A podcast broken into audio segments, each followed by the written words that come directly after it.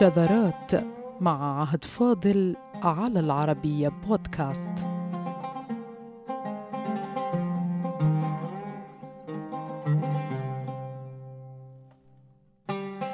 قصة هذا الرجل الأفغاني واحدة من روائع قصص العربية الموثقة والمحققة، فهو كان في مقتبل شبابه عائدا من الحج في مكة المكرمة، ولاضطراب سياسي وأمني ضرب المنطقة في أوائل القرن الرابع للهجرة وقع أسيرا في يد قبائل عربية، وعاش بين أهلها وأنصت لكلامهم، ثم فيما بعد صار من أئمة اللغة العربية.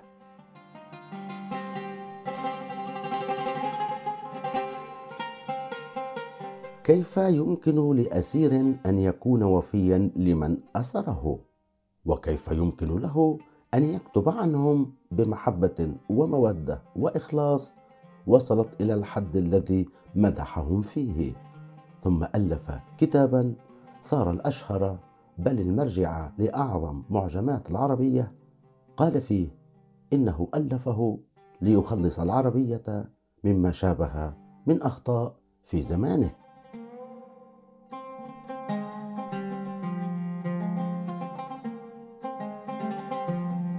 هذا الأفغاني الذي أسرته قبائل عربية هو أبو منصور محمد بن أحمد بن أزهر الهروي الشافعي.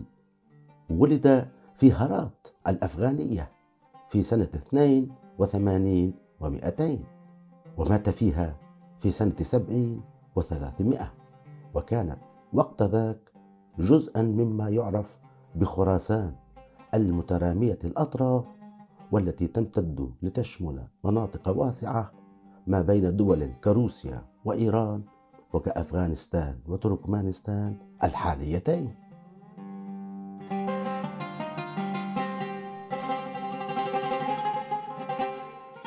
وبدأت قصة الأزهري الذي كني بجده أزهر وهو في مقتبل العمر، عندما قصد الديار المقدسة حاجا، وفيما هو في طريق عودته أسر على يد قبائل عربية متعددة في زمن ما يعرف بفتنة قرمط. هذه القصة رواها المؤلف بنفسه في مقدمة معجمه تهذيب اللغة، الذي صار من أشهر وأوثق المعجمات العربية، والذي اعتمد مرجعا أساسيا لمعجمات واسعة الشهرة في عالمنا كلسان العرب وتاج العروس، حيث أقر صاحب لسان العرب بأنه لم يجد في كتب اللغة أجمل من تهذيب اللغة للأزهري، ولا أكمل من المحكم لابن سيدة، قائلا إن هذين الكتابين هما من أمهات كتب اللغة على التحقيق.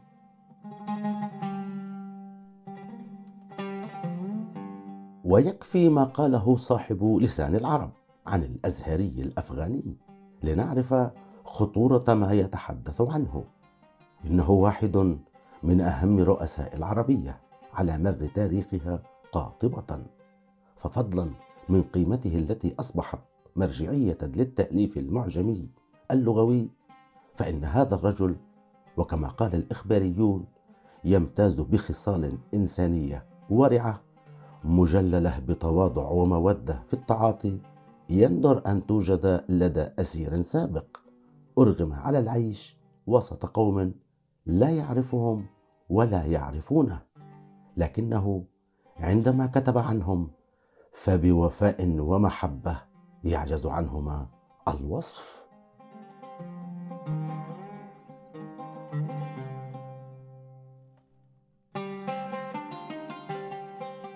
وسعى عدد من المحققين المعاصرين لمعرفة أي عرب هؤلاء الذين أسروا الهروي الأفغاني ليعيش بين ظهرانيهم آمنا سالما، على الرغم من أنه مجرد أسير، ولم يقع المحققون إلا على أسماء القبائل التي ذكرها الأفغاني الأزهري نفسه في مقدمة تهذيبه، إذ قال إن من أسره هم عرب من هوازن وأسد وتميم دون أن يحدد قبيلة بعينها.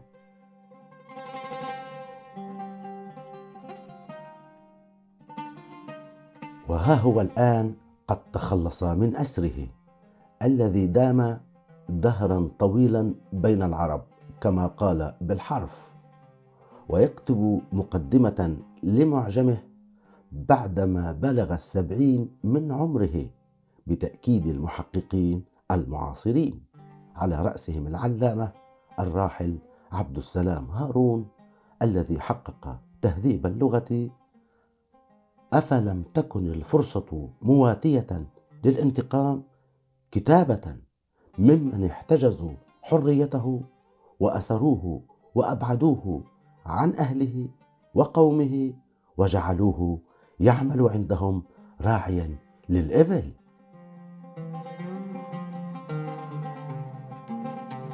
يبدو أن هناك شيئا غير واضح المعالم في حياة هذا الرجل النادر، إذ لم تتشكل لديه عن العرب سوى مشاعر المودة والتعظيم، على الرغم مما أكده الأديب والوزير القفطي في كتابه إنباه الرواة بأن الأزهري عندما أسره العرب أقام بينهم يرعى الإبل.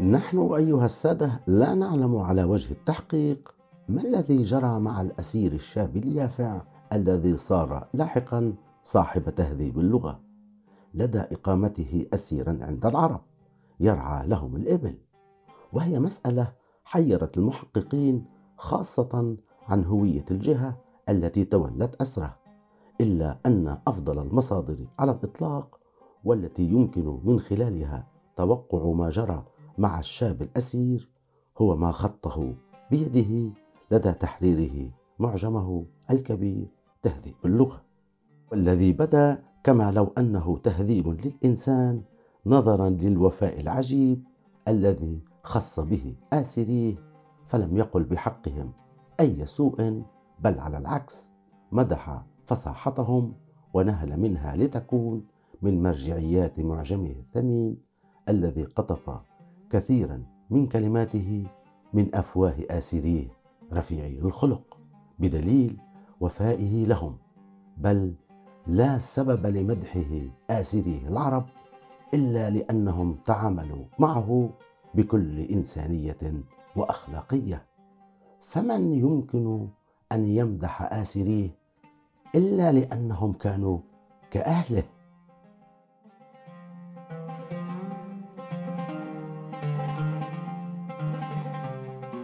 وقال الأسير الهروي الأفغاني: وكنتم تحنتوا بالإسار، أي بالأسر أيها السادة، وتعني القيد أيضا كما أوضح هو في معجمه، فهل استعمل الكلمة بمدلوليها الأسر والربط لعدم الإفلات، أم استعملها كمصدر فقط؟ يقول الأفغاني: وكنتم تحنتوا بالإسار، وكان القوم الذين وقعت في سهمهم عربا عامتهم من هوازن، واختلط بهم أصرام من تميم وأسد، نشأوا بالبادية يتتبعون مساقط الغيث أيام النجع، ويرجعون إلى أعداد المياه، ويرعون النعم، ويعيشون بألبانها، ويتكلمون بطباعهم البدوية وقرائحهم التي اعتادوها، ولا يكاد يقع في منطقهم لحن أو خطأ فاحش، فبقيت في إسارهم دهرا طويلا. انتهى كلام الأسير الآسر.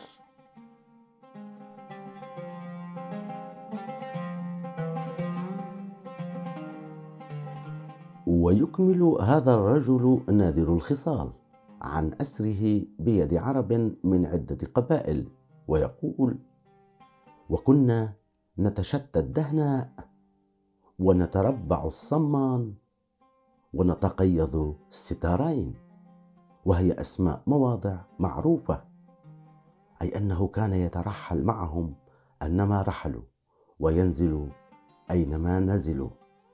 ويلاحظ أنه استعمل ضمير الجماعة في كلامه كما لو أنه واحد من آسريه. نتشتى، نتربع، نتقيض.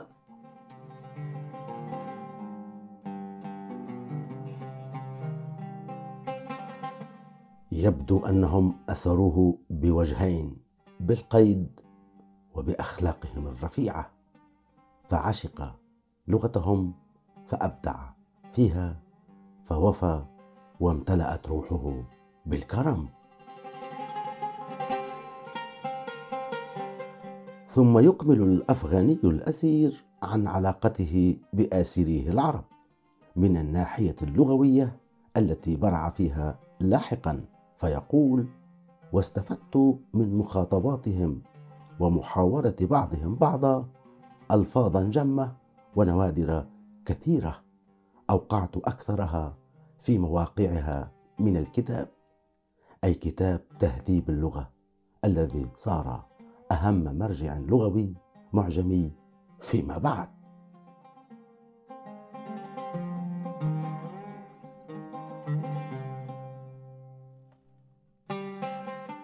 عند هذا الحد لا يعرف أي شيء آخر عن ما عاينه هذا الأسير أثناء إقامته بين آسريه العرب. أما كيف انتهت رحلة أسره فلم يعرف أيضا، إلا أن بعض الكلمات التي يستعملها المصنفون قد تنبئ بما حصل. فيقال في بعض المراجع القديمة: إنه لما تخلص ذهب إلى بغداد، ثم عاد إلى مسقط رأسه هرات، وهناك ألف أحد أهم المراجع على الإطلاق في اللغة العربية، تهذيب اللغة.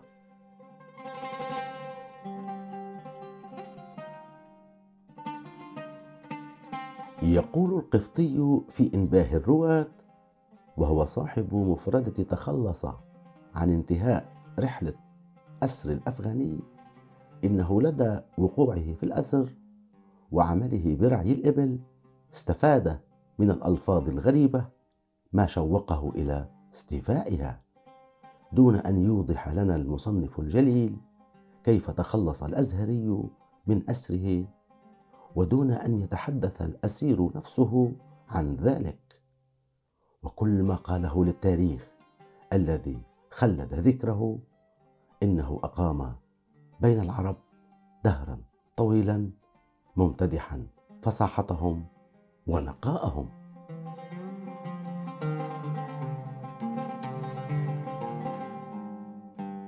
وترك الهروي للعربية كتبا عديدة إضافة إلى تحفته الفخمة تهذيب اللغة، ككتاب التقريب في التفسير، وكتاب علل القراءات، وكتاب تفسير الأسماء الحسنى، وتفسير ديوان أبي تمام وسواها. ويترجم له أيها السادة على أنه رأس من رؤوس الشافعية، فأفرد له في جميع مؤلفات طبقات المذهب بصفته علما بارزا وضميرا حيا وإنسانا يمتاز بخصال الخلق الرفيعة.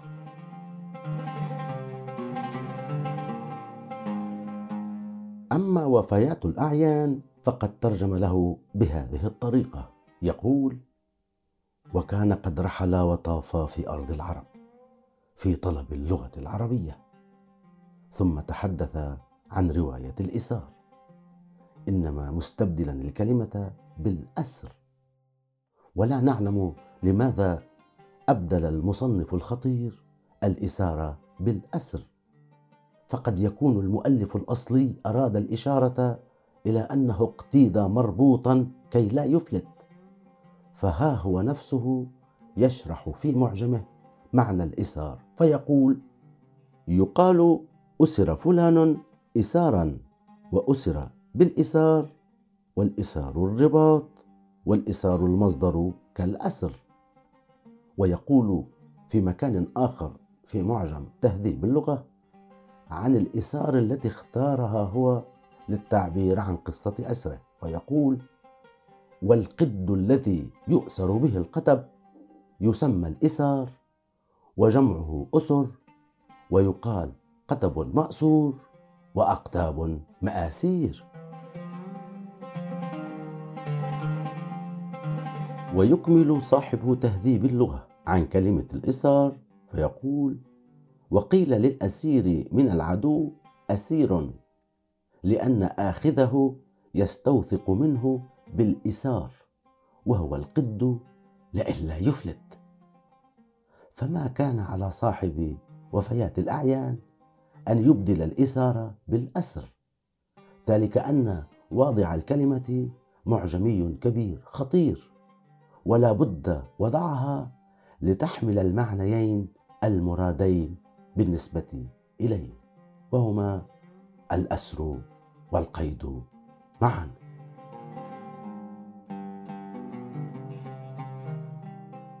ولكن كالعادة، كما هي قصة البدو في الفصاحة العربية، يشار إليهم كجماعة من الناس لا كأفراد بعينهم وبأسمائهم، فضاعوا في التاريخ وبقيت العربية. كذا حصل في تهذيب اللغة للأزهري، وكما أقر فقد أخذ من أفواه العرب الذين أسروا أصل الفصاحة، وقال إنه لم يودع في كتابه من كلام العرب إلا ما صح له سماعا منهم، لكن لم نعرف أسماءهم سوى أنهم أعراب أو بدو أو بدات.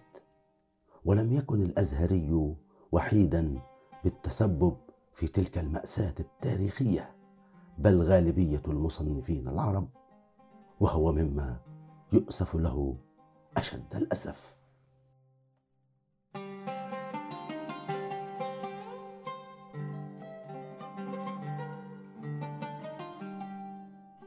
هذه هي قصة الأسير الهروي الأفغاني في يد العرب، عاش بينهم يرعى نعمهم ولم يحجبوا عنه أسرارهم، وأكل من طعامهم معهم، وتأمل لسانهم عميقا، فتأثر بأخلاق القوم العالية ثم بكلماتهم الفصيحة، فترك تهذيب اللغة معجما هو الأعظم.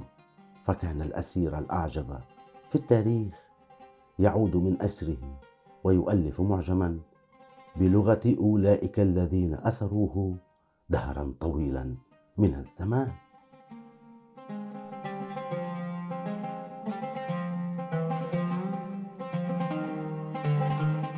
حقا صدق العربي عندما قال: من يفعل الخير لا يعدم جوازيه، لا يذهب العرف بين الله والناس.